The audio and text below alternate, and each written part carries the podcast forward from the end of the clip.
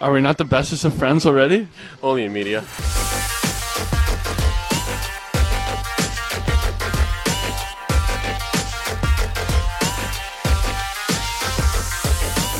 Hi, this is Mark Zimmerman. Uh, welcome to Stargazing. Uh, I'm sitting in for Wes today, and we're going to talk forward. What's going on with the Dallas Star forwards, and in particular, what we can do over the next couple weeks to turn this into a Stanley Cup winner.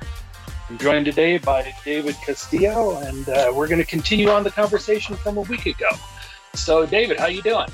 I'm, I'm doing good. I, I'm ready to I'm ready for the hot takes. I'm ready for the Skip Bayless moments and stuff like that. And uh, and I know you can't really bring up your charts for this conversation, but hey, if you have like some war stats, I'm ready to just bore the audience here. So bring it, bring it. we're, we're going to do audio war stats. That, that should be thrilling.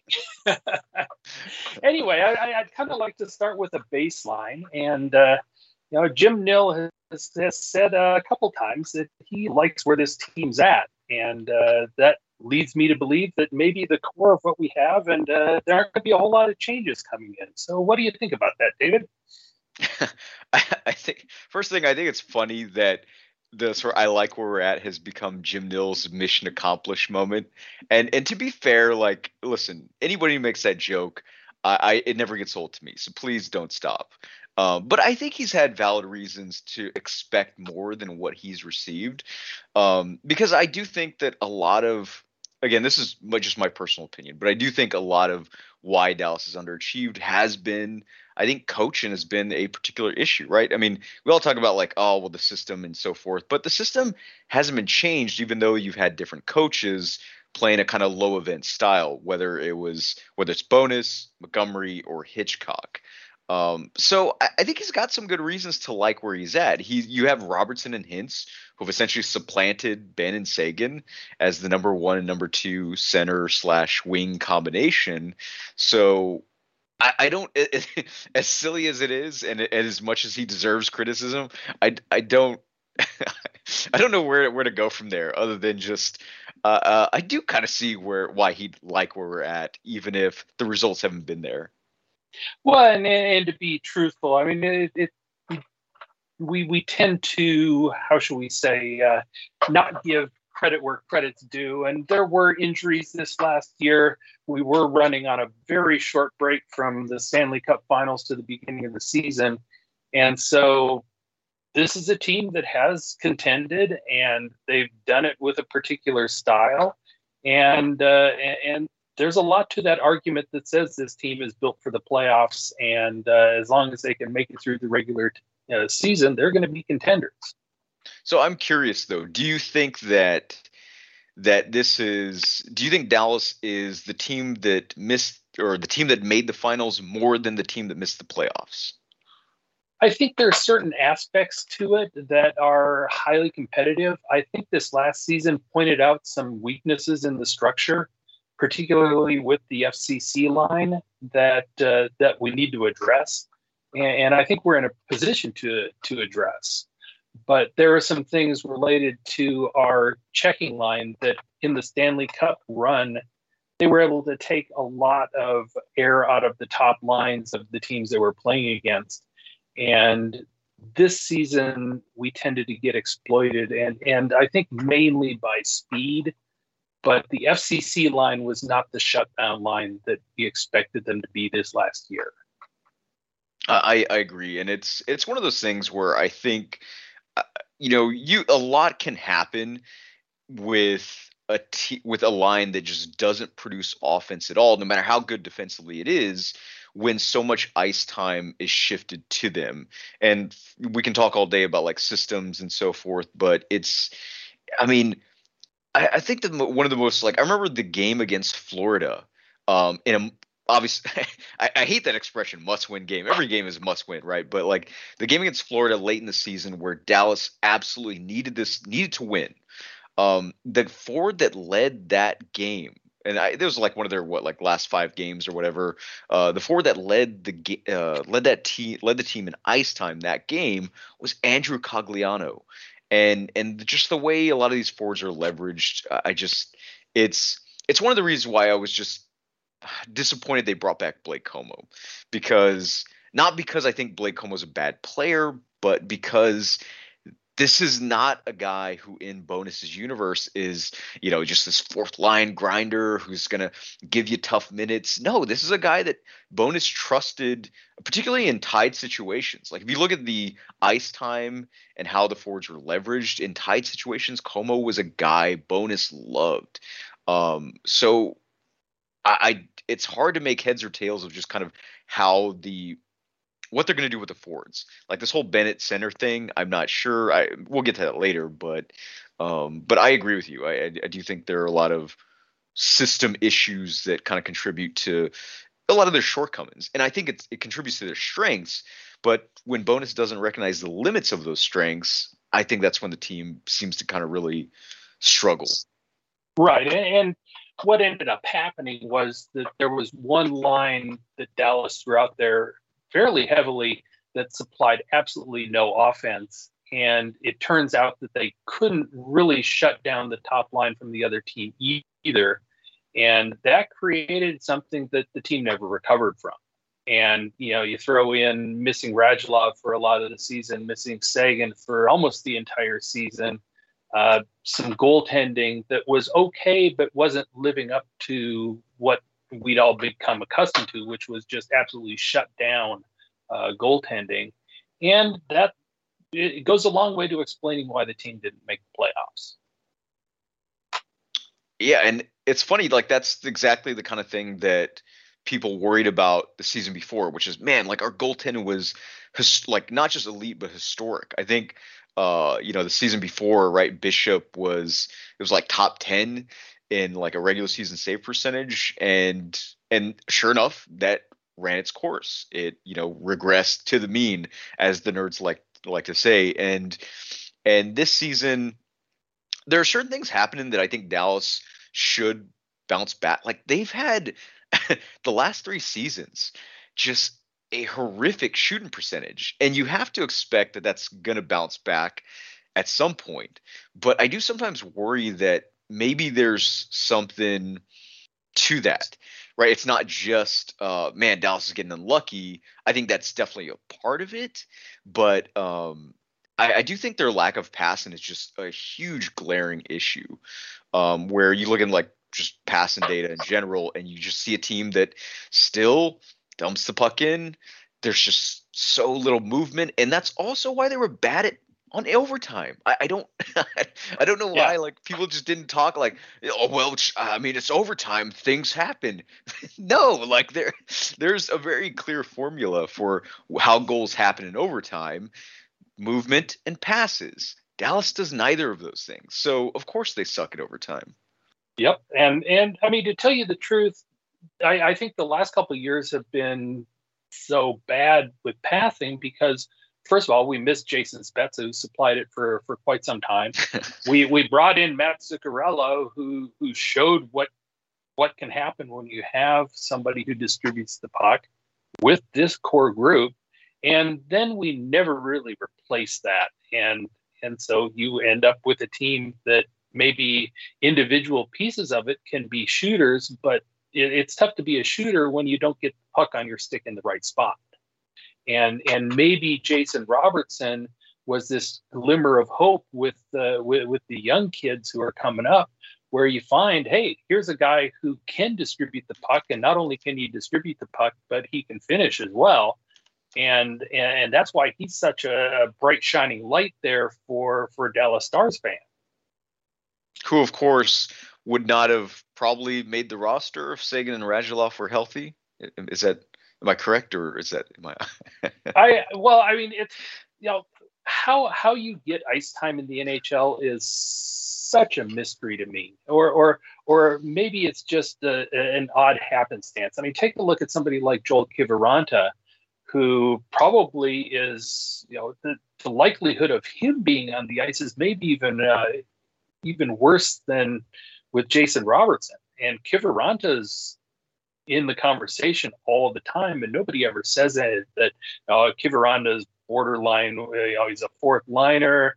Uh, I don't know why he's with the NHL team, and and a lot of this is based on some extraordinary performance that took place in the Stanley Cup playoffs. And and then there were always questions in the back of my mind, at least, that says, well, uh, was that kind of a one-shot wonder or, a, a, just this magical thing that happened during that run? And and okay, now what does he bring to the team? Yeah, I, I think Kiviranta is interesting because I think he's somewhere between like Chiasson and Reilly Smith. it's yeah, it's it's kind of he he's in a strange hyperspace. But okay, so so given the discussion about Robertson and um, do you think then that do you think there's somebody in Cedar Park that's going to have obviously not be a Robertson, but have the Robertson esque moment where, hey, you know, maybe we don't have to just go towards UFAs and spend money, which it sounds like Jim Nill can't do. Like he, he really sounds gloomy in some of these recent pieces about like the cap and piece of pie and so forth. So like, do you think like Riley Damiani, Mavrik Bourque, any of them are going to make make the uh, make the cut? I mean, I'd really like to see Damiani and and hopefully Mascherin get a real shot at it. And the only concern I have with that is that those two have a history that go back to their to their their OHL days. And so, how much of what they did was based on their familiarity with each other's games and the chemistry that they built together? Um, but certainly, they showed that they have the talent. They're both they, they both can score. They have slightly different games, but they're you know they're snipers. They pass. Um, if you pair them with a uh, w- with a solid net front guy, I think they can be the core of a, of a really solid fourth line. And I, I haven't written this yet, but I my my hope is that we can see uh, those two on the wings with Radek Faksa, a, decent amount uh, at the beginning of the season to see if that can turn into something that works. That's you are dreaming, Mark. But I, I love the uh, I love the enthusiasm. By the way, the it's I, have you have you looked at the pat like the recent AHL um, rookies of the year, like the the past sorry the past um, Calder winners in the AHL. Um, I, I actually haven't seen where they where they've gone to. I, am certainly, uh, you know, Damiani came from nowhere to get that thing. So I was I was surprised. So these are the last ten winners. Um, mm-hmm. I, I honestly thought it was just going to be like a trash list. I was like, ah, you got. I remember Curtis McKenzie winning, and I'm like, that's my first thought. Like, ah, who cares? Uh, but yeah. I was surprised. So last year, so these are the last 10. Josh Norris, excellent player. Uh, mm-hmm. Alex Barré-Boulet, sure I'm pronouncing mm-hmm. that wrong, but yeah. currently plays for Tampa, looks great. Mason Appleton has looked really solid in Winnipeg. Uh, Danny O'Regan, not sure who that is. Frank Vatrano, Mikko Rantanen, that they were tied that year. Mm-hmm. Matt Murray, of course, Curtis McKenzie, Tyler Toffoli, Cory Conacher, Luke Adam, and Tyler Ennis. Um, that's not bad company. Yeah, those are, there are some solid NHLers in there. Uh, but it's still hard for me to believe that Dallas can actually make room. I mean, if, especially if they sign somebody. Um, I, I just I, I don't know especially with Dom Damiani's game, who I think is the most able to kind of to make an impact next season. You know, who kind of does a little bit like he's he's very functional playmaker, uh, good hands and tight. Um, not like super fast, but you know he's he's agile, um, reads the ice well. Uh, I think I, I just I don't know that he would kind of like the way Robertson started, where he started in the bottom six, couldn't really do anything. I don't know if Damiani kind of starts there as well, and if he is able to kind of get that bounce back, injuries or not, given the way he plays, where it's just a little bit more five tools rather than somebody that's just outright dangerous like Robertson. Right, and and you never know. There, there's the addition of speed at the NHL level turns strengths into uh, not necessarily weaknesses, but you, you have to get to that next level to prove that you can handle what's coming at you. And what works at the AHL level may work at the NHL level, but may not. And, and the players who really make that leap are the ones who either have the extraordinary talent where it just works, works in both, or they're the ones who can make that my, those minute adjustments so that the skills that they developed and had at the AHL level translate to the NHL. And and it's hard to tell without uh, w- without some real in-depth scouting as to what the potential is there for that happening. Yeah, I I, I agree. Um, I, am I'm, I'm less less certain about Mascherin. I, I do feel like Mascherin, who's obviously much old. I mean, like in prospect years, he's basically an old man with back pain. Like, I mean, he's he's had several seasons um, to really kind of prove himself. So I, even though he's a good shooter, like he, well, he's a fantastic shooter, but I, I, I don't know that Mascherin is the guy that could potentially make the cut. Even though I love the idea of Mascherin with Damiani on Faksa's uh, wings, but um, I don't see as much from from his overall game as Damiani he's he's not the he's not the highlight reel. Although uh, you know, the Texas Stars put out a little highlight reel of his uh, a couple days ago on Twitter, and he, he scores some pretty some pretty great goals. But yeah, you're right. He's he's not the highlight reel that uh, that Damiani can be. Um, so let let let's kind of flip this around because um, we're we're we're starting with the uh, we're we're starting with the with the fourth line and prospects. Let's uh, let's start at the top. What do you think? Uh, what do you think the top six here for the Stars looks like? uh, yeah, like nobody wants to talk about the Texas Stars. I, I nobody wants to hear about it. At least I, I, they want to hear about Blake Coleman. Um, well, I don't know if so. Are we talking about the top six, or are we talking about like a the UFA that everybody wants? well let's let's talk about the top six and and then let's do it with with and without a ufa uh, honestly i i would say that i honestly think like I don't know why they split them up, but Robertson, well, I mean, injuries, I guess, but Robertson, Hintz Pavelski is to me your top line. They were fantastic um, in so many different ways and could do so much that I just don't know why you screw that. And me personally, I would like to see them uh, see Benn Seguin and Radulov as your second line. Um, like historically speaking, they've been one of the more impactful lines just in terms of expected goal differential. Um, over the like, they're right there with the uh, Tatar, Danault, uh, Gallagher line in terms of like just goal differential. So they're they're great. And I know like everyone was talking about Bennett center, and he looked good at center this season, but they've tried it before, and it it had a very short shelf life. And I mean, that's not to say that it can't work. I'm just my personal opinion is just like, well, we're, we're going to pay like nine million to the second line center and nine million to the third line center and three million to the fourth line center. I, I don't like the prospect. I mean, if it makes the team better, I'm not going to complain, but I'm really not sure what exactly that's that's supposed to mean long term.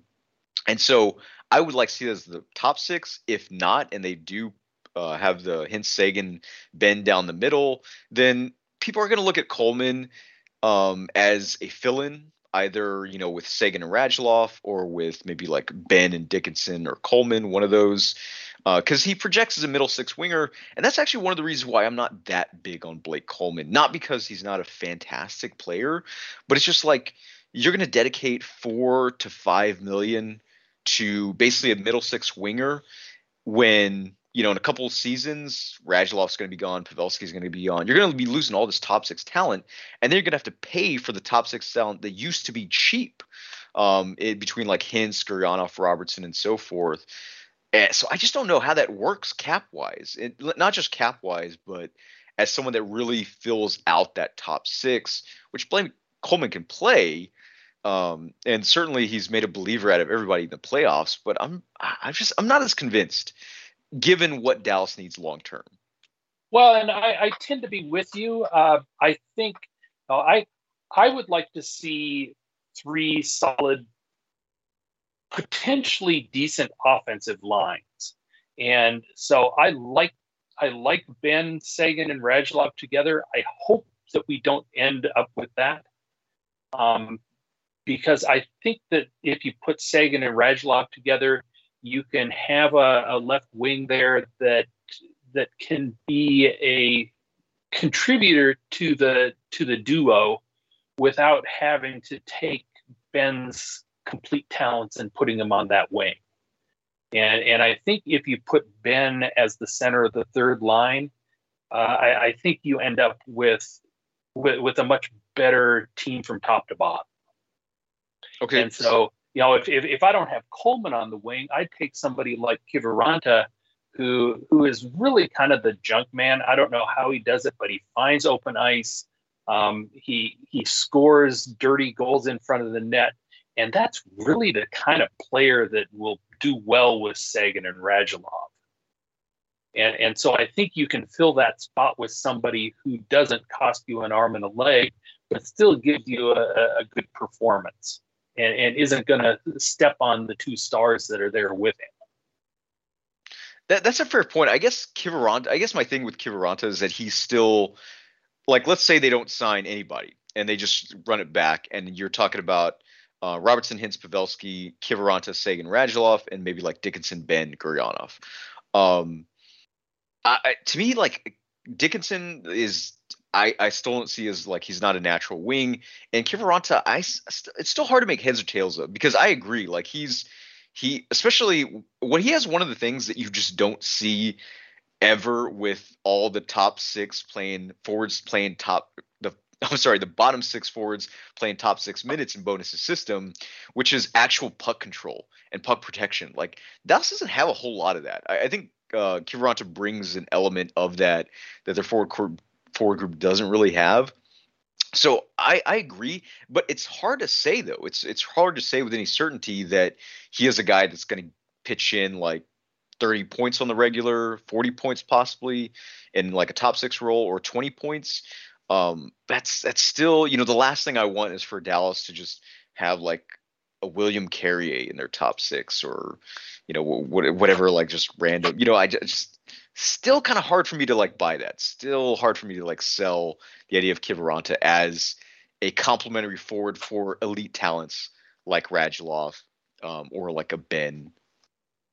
Right, and that's obviously the slot where if you uh, if you're looking to fill in with some UF, UFA talent, that that's what you target. And, and, and I think you're correct. What you look at with Coleman is what what's the cost now, what's the term, and and does that fit? And I, I think you probably pointed out a couple people in your piece today that that could fill the role for maybe a more moderate, uh, you know, two and a half to three million, and maybe on a on a two year deal. Uh, was there anyone in particular that uh, that caught your eye besides Mateo Joseph, who should I mean technically not a UFA, but Dallas should absolutely get. But anyways, uh, somebody in particular like that caught your eye? Uh, well, I don't have it sitting in front of me, so uh, uh, uh not off the top of my head.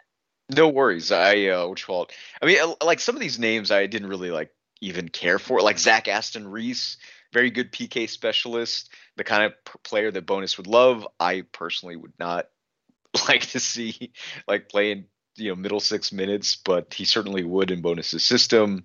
Um, Brock McGinn, I think Mike Hoffman is a player that, of course, there's you know with the news that Tarasenko is on the trading block. Um, obviously, that Dallas doesn't have the cap to make something like that work, but um, have Stars fans just given up on guys like Mike Hoffman? Did, did just not interested in, in him? Um, not that I'm aware of. Um, it it's nobody's really paid a whole lot of attention to you know these mid-level or low to mid-level forwards who you could bring in. And and so that's one of the reasons why i'm certainly not up on it is is it's not something that's been on the horizon and it's only in sitting down and taking a look at what the team makeup is right now that i'm saying hey this is uh this is the hole that needs to be patched if we're going to take some money and and throw it at a problem so, so you want to talk about Mattias Janmark? You, you're on oh, the Janmark train. I well, I'm on the I'm on the Janmark train, but I'm on the Janmark train and, and perhaps the Nichushkin train uh, uh, for a particular reason, and that is that there are talented players out there that have played with the Stars that can contribute to other teams uh, in, in ways that are somewhat surprising and and the underlying question is why doesn't that happen in Dallas? You know, why why does Janmark have to go sign a one year deal with Chicago in order to get his value to the point where he thinks he's being appreciated? you know, Nichushkin's a, even a worse story with uh, with going to Colorado because we had to pay we had to pay them to take him in essence. so uh, so so there is something systemic that's hanging out there that is putting a funk on our forwards, and uh, and you know we may get into systems when we talk about that, but we're we're taking people who can produce and be recognized for producing, and and not putting them in a position where they they can succeed where they're at. Man, I was I was in a great mood until you started talking about Nichushkin, and, and now I just I didn't know what to say. You know, it's it sucks too because, and, and this is the kind of thing that I think um I, I like I think you've talked about before, but um I, I think part of the issue is one of the things that I think is kind of hindered Jim Nill in his player analysis, which is thinking in archetypes right? And and I think maybe we had some of this discussion on Twitter, but uh, you know, when Nichushkin couldn't score, this team couldn't possibly figure out, well, he can't score, so what can he contribute?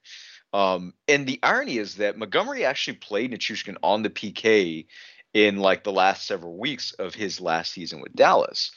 So they started to kind of find a groove for him. And and I think that's you know, one of those things that, you know, that's maybe has more to do with like player development. And, you know, we could talk all day about player development and kind of what that means. But um, it, it is, it's not like Nichushkin. Yes, Nichushkin went into a system that was more offensive, but he didn't play with a bunch of offensive players. Like his, you know, bounce back year, he played most of his time with like Bellemare like right. just a bottom six center. So we're not talking about a guy that was like, you know, just uh, you know, roaming riding free on the range with you know Nathan MacKinnon and crap like that. No, he was he was stuck in the bottom six and he was just still able to produce. And I think that's because in other systems like Colorado or Vegas or even Chicago, they don't. I think they have an understanding.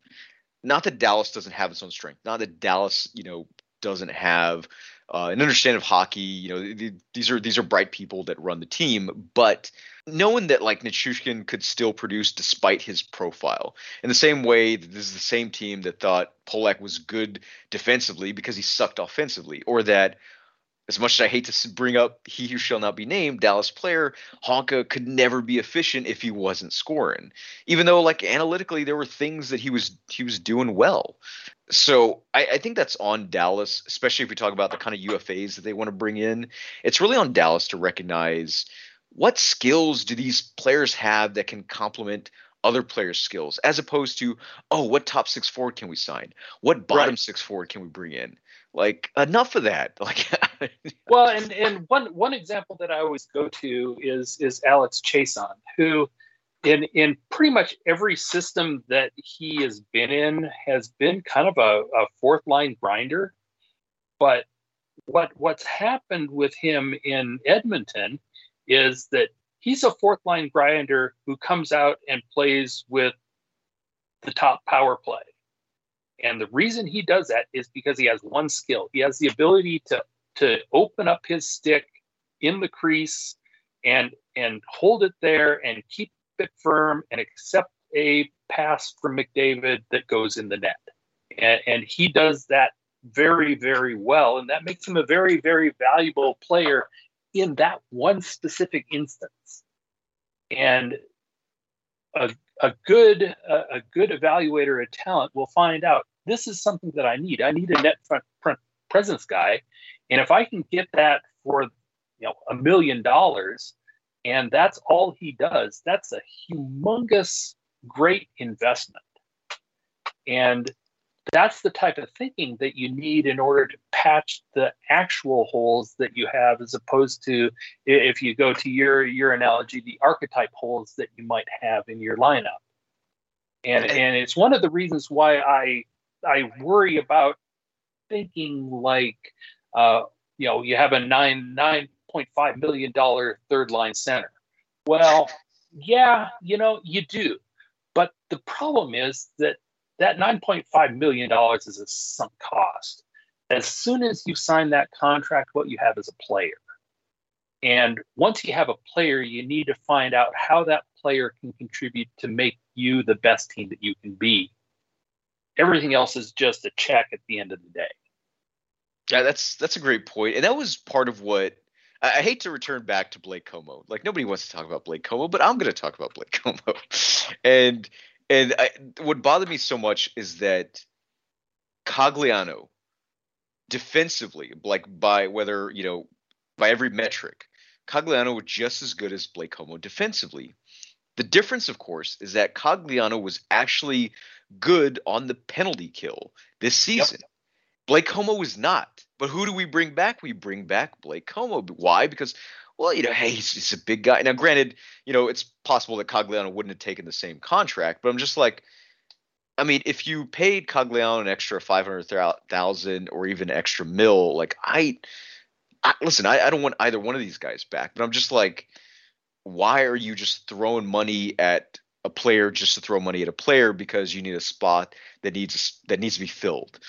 Um, and so yeah, yeah, it's it's it's definitely one of Nill's flaws. I think he has plenty of other strengths, but uh, this is definitely one of those situations where I just don't see a. I'm curious what the plan is for the roster themselves, and I always think it's so funny, like for all of the attention to detail paid to defensive pairs. When it comes to forward trios, coaches are like, oh, whatever. Let's, let's, let's put some of this uh, casserole together. We got these two guys. This third guy can come in, but whatever. Like I don't get that. I don't. It, well, uh, I, I I tend to look at, at at forwards as as twos with a one, and and that's kind of how I build lines together. It, you have two people who do who do things that make it work, and then you have somebody who who you add in who makes it better who who fills in the gaps that those two don't don't uh, handle on their own. And so so you know, that that there are different ways of viewing at it. Um, but if you know build build lines how you will. Uh, it's hard to keep three guys together. Two guys you can stick together and and build up.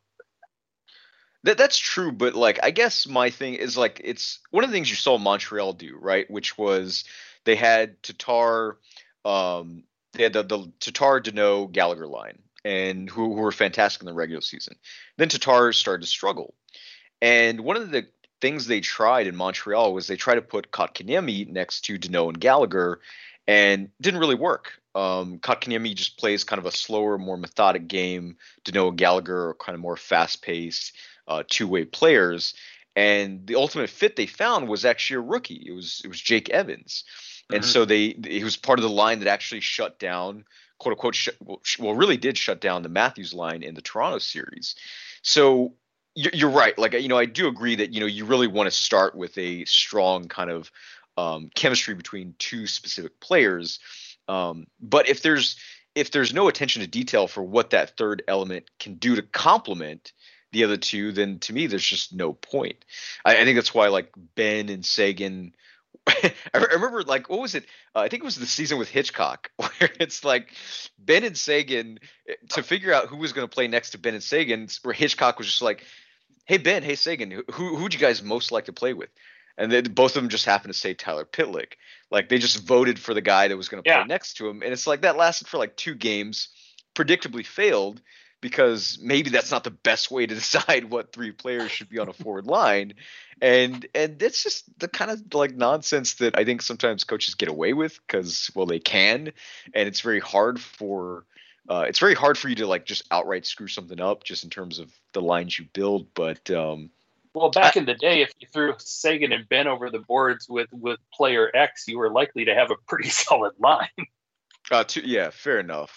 Um, but uh, but uh, well, speaking of them, like, can we can we say that that era has come to the come to an end? Like Benn and Seguin, you know you guys gave us some really solid years, but um, it's the inevitable decline is coming. Actually, it started a long time ago, but I mean, well, it, it did. It did. I, I think I, I, am not quite ready to write them off just because I think this is our last year where we have where we have a core of, of players in their 30s who who really have a chance still to make a good run.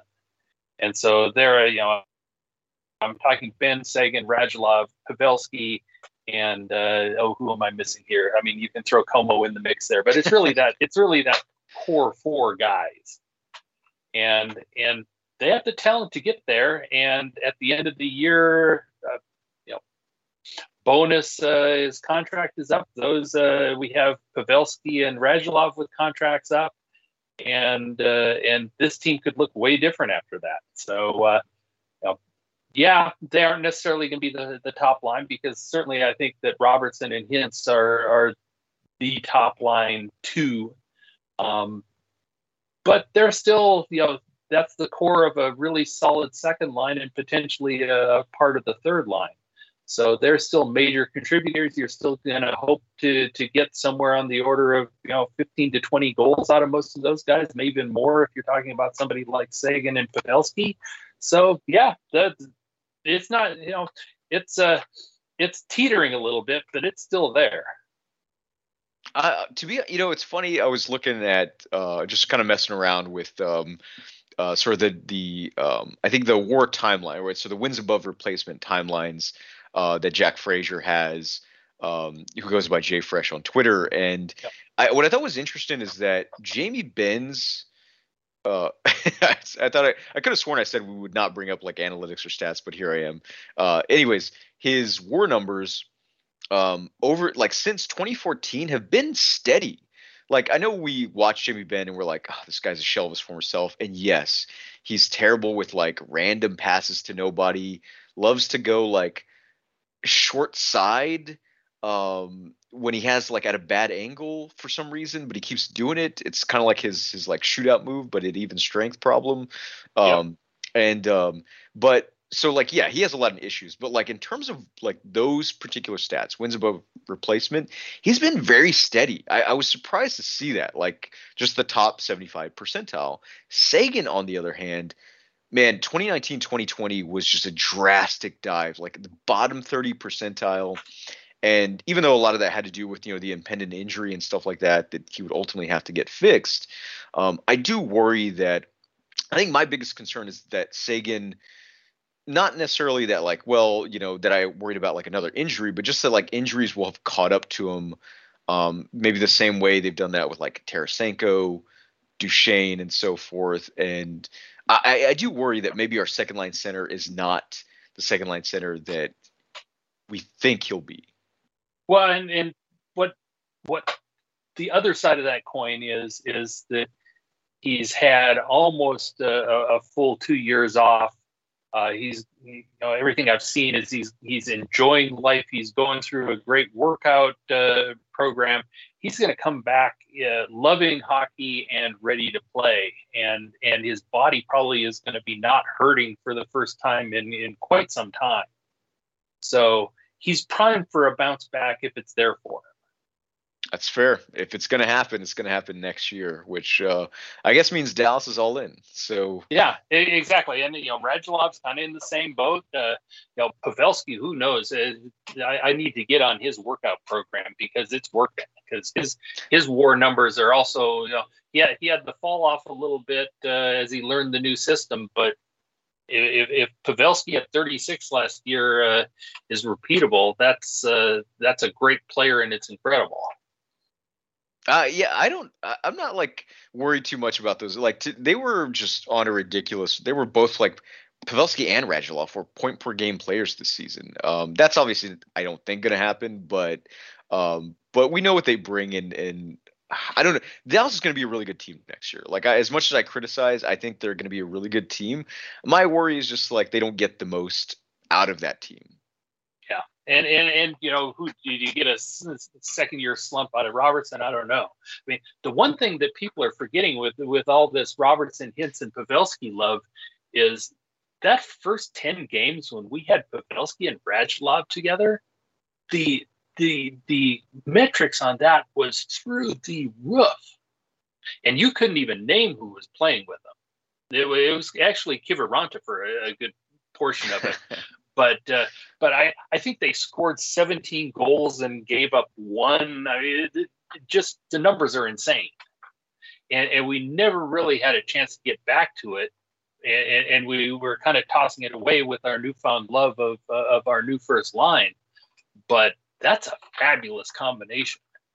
But that's that's a great point. By the way, can I just like point out that I remember uh, when I really first started digging into analytics um, was also the first year that uh, which call it I remember like before Roussel with Faksa and Hemsky, the mm-hmm. underlying analytics for Roussel with Janmark and Hemsky were even better. And I remember thinking like, damn man, I wish we could bring that thing back. Um, so so you're right. Like we we kind of never know, and uh, eh, we always we tend to fall in love with just the whole recency bias, right? Robinson Fence, Pavelski Hintz, that's that's going to be fire. But if they can like figure out a line that's even better or just a better configuration of uh, like the top six, I, am all for it. I, I, just worry that this whole uh, t- you know three centers, Hintz, Seguin, Benn. I just worry that this is just kind of a way of trying to figure out a another strong check in line instead of actually spreading the offense out. Well, and, and to kind of go off of that, uh, I do like Benn as the third line center. And one one thing I'll point out that we really haven't gotten into, uh, we brought Comeau back, but even with Comeau back, we aren't a very big team. We aren't a very physical team anymore, and and that's kind of been missed in the whole in, in the whole changeover. I mean, who who really is out there that uh, will will deliver a hit? And you know, yeah, you know, you might say that's that's old school hockey and, and all this other thing, but you know, we we need a, a, at least a guy or two who will who will stand up for all the tiny little guys that we're throwing out there. So you want to bring back Shane Shirley? Uh, no, no, but I I said what what I am kind of I, I know. I, am gonna I'm gonna pull these two things together here because we were talking about uh, about pairings that work well together. If you look at uh, if you look at the numbers for Comeau and Benn together, they're actually pretty good. And if you turn a third line into Comeau, Benn, and Gurianov, that's a potential offensive line that can still play some defense. I, I listen. I, I wouldn't be against that. My only worry is that uh, Gurianov at left wing is just it's not his natural side, and the the last thing I want to see is another young, promising player accommodate an older, lesser player. You know, like Heiskanen oh, on his right side, Gurianov on his left. Comeau can play left side. Oh, okay. I, I I didn't even know that. I'm yeah. not yeah. familiar so, with Cobb uh, at all. Apparently, yeah. I mean, you're so used to seeing him with uh, with Cogs that uh, that he, he he plays both sides. So yeah, I I keep Gurianov on the on, on his natural right. I'm down for it. You convinced me. So that just and actually I, I think the the group works. You know, Comeau will get in there and and, and raise some. He'll he'll fall over but for once, he's not going to have. Uh, he, he's going to pass the puck to some guys who can actually do something with it, which was always the problem with FCC. You know, they, they just keep it on the wall because they knew if they passed it, it was going to turn into a turnover anyway or, or a shot into the chest. So why not just keep it on the wall? True, but um, I, I do feel like Faksa and Comeau are going to be reunited. I hope not but uh, that that is that is my my sinking feel. Again not as like i'm not worried that that's going to like sink the team or that's like that's what's going to keep dallas from uh you know going next level next season but uh i just want some reassurance mark. That's all i want. Yeah well i mean the the, the reassurance is that uh you know Faksa fits perfectly as a fourth line center with uh with Mascherin and, da- and Damiani. So make it so. It sounds great. I just don't like three million to a fourth line center. But uh, although I guess we had this conversation just ten minutes ago about ignore ignore the man behind the mask. Oh, that but... money's already spent. I I know, but it's just I just god dang like I Dickinson over Faksa. That's that's what I would like to see. I honestly think Dallas could just probably get something decent for Faksa as well. Yeah, no, and and you know if if Seattle takes somebody like Mascherin, uh, and, and, we have Dickinson and Faksa both sitting around, uh, they they are pretty duplicative, and if we could make a deal for Faksa, that uh, that would be uh, kind of ideal in my boat. I agree. So beyond that, what do you what do you have for uh, for the fourth line? I've, I've kind of laid my cards out there. What do you see?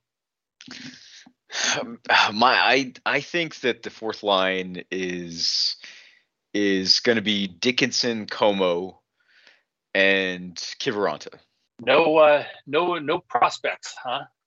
I, I just it's it wouldn't be Dallas's style. It wouldn't be Nill's style. It wouldn't be certainly not Bowness's style. Um, which is not that like I'm not trying to like you know just sell the narrative. Oh, you know Dallas hates prospects and you know the whole like ripe thing. I, I think you know Jim Nill's even kind of talked about like hey you know like maybe my philosophy was a little wrong. Um, so I, I just I just think that they're going to they're going to have enough there to to really they're just they're not going to want to like just really not sure what I'm saying here, but I just do, I think they're going to play it safe. And to be fair, you know, they have a legit reason to play it safe. You know, this they're going to see this roster as the same roster that got them to the finals. Um, so why inject youth that may not work out?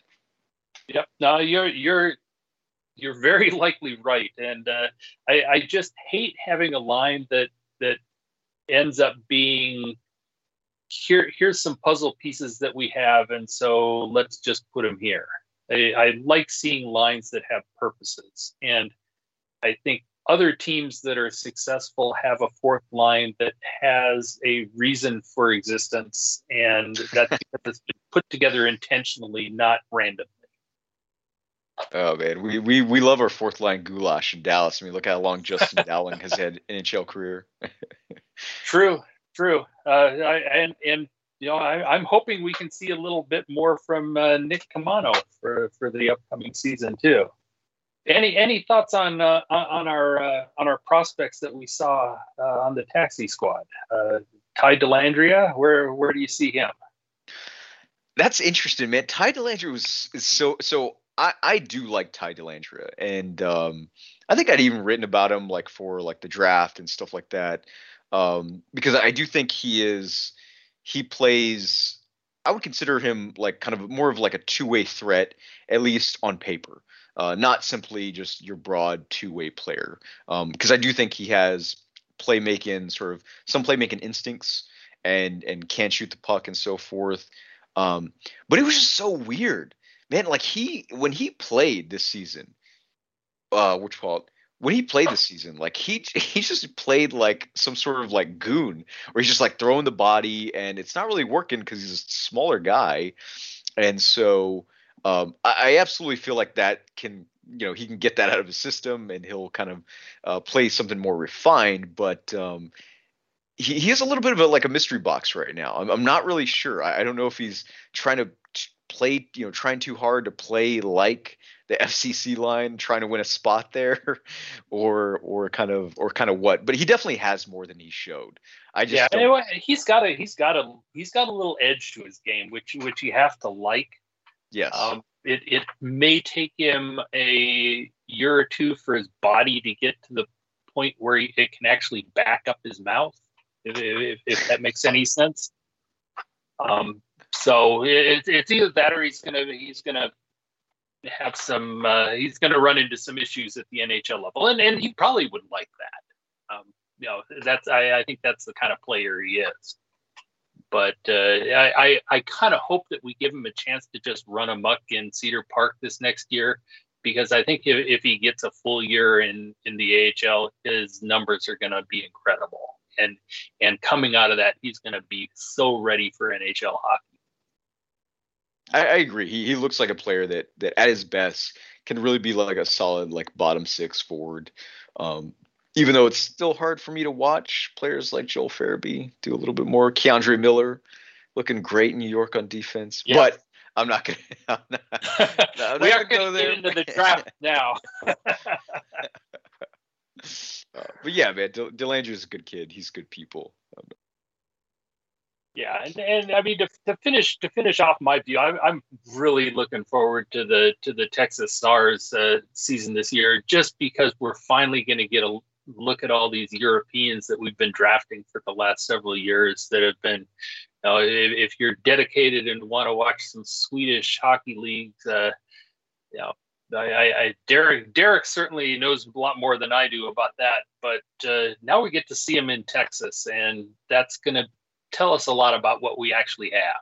I'm excited. I, I think Karlstrom and Peterson in particular, these I, I've always seen them as as looking like very sort of a lot more polish than you expect out of, especially out of the typical prospects that come through Dallas's system. Um, so I, am excited for them. I think um, Karlstrom in particular is the guy that I've got my eye on the most because uh, he has a little bit of playmaking um, and someone that can potentially top out as a second line center. Not that I think that's going to happen, just that the sort of skills are there to you know like hit it in the best in the ideal circumstances.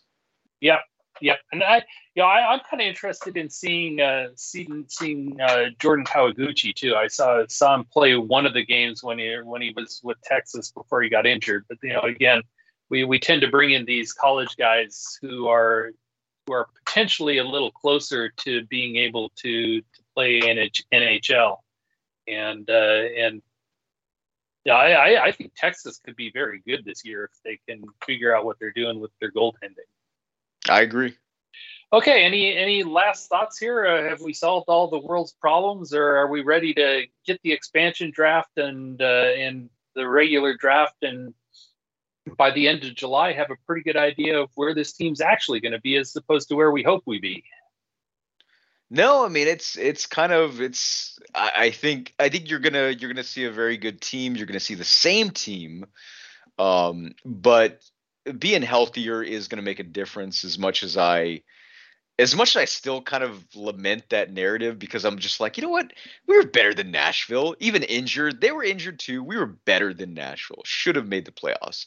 Nonetheless, uh, as we've seen, right, uh, like with Montreal, like you know, sort of making the playoffs, that thin line, you know, just says very little. I think Dallas is going to be a very good team, uh, but I I still think we're just kind of looking at the same thing. I just think it's going to all be about, well, what happens with Gurianov, another player we didn't talk about. Um, Gurianov, Hintz, Robertson. Do these young players truly take the next level? And do the older players start to decline? Because I think if they don't decline and the and the rookies, the young guys are, you know, taking it up a notch, you're gonna probably see a pretty darn good, pretty successful season. Not cup winners, but a successful season. Yeah, and and as uh, as we've seen, if you make the playoffs, you uh, you certainly have a chance to make a run. And this team's shown that they that you know they can get to game sevens. And and with the type of hockey they play, when you get into a game seven, you can win a game seven.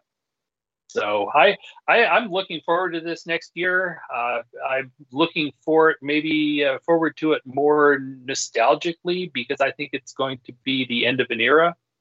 Uh, and, and, then I'm really excited about where the team's going after that. So uh, so win win. Nothing to add, man. okay, well, I thank you for having the conversation. Uh, we'll we'll see if uh, see if Wes is gonna make his way back here in a little bit, but. Uh, uh, thank you all for uh, thanks KT for putting up with us, uh, and we will see you all later. Thank you, Mark. Man, it's always good talking to you, dude.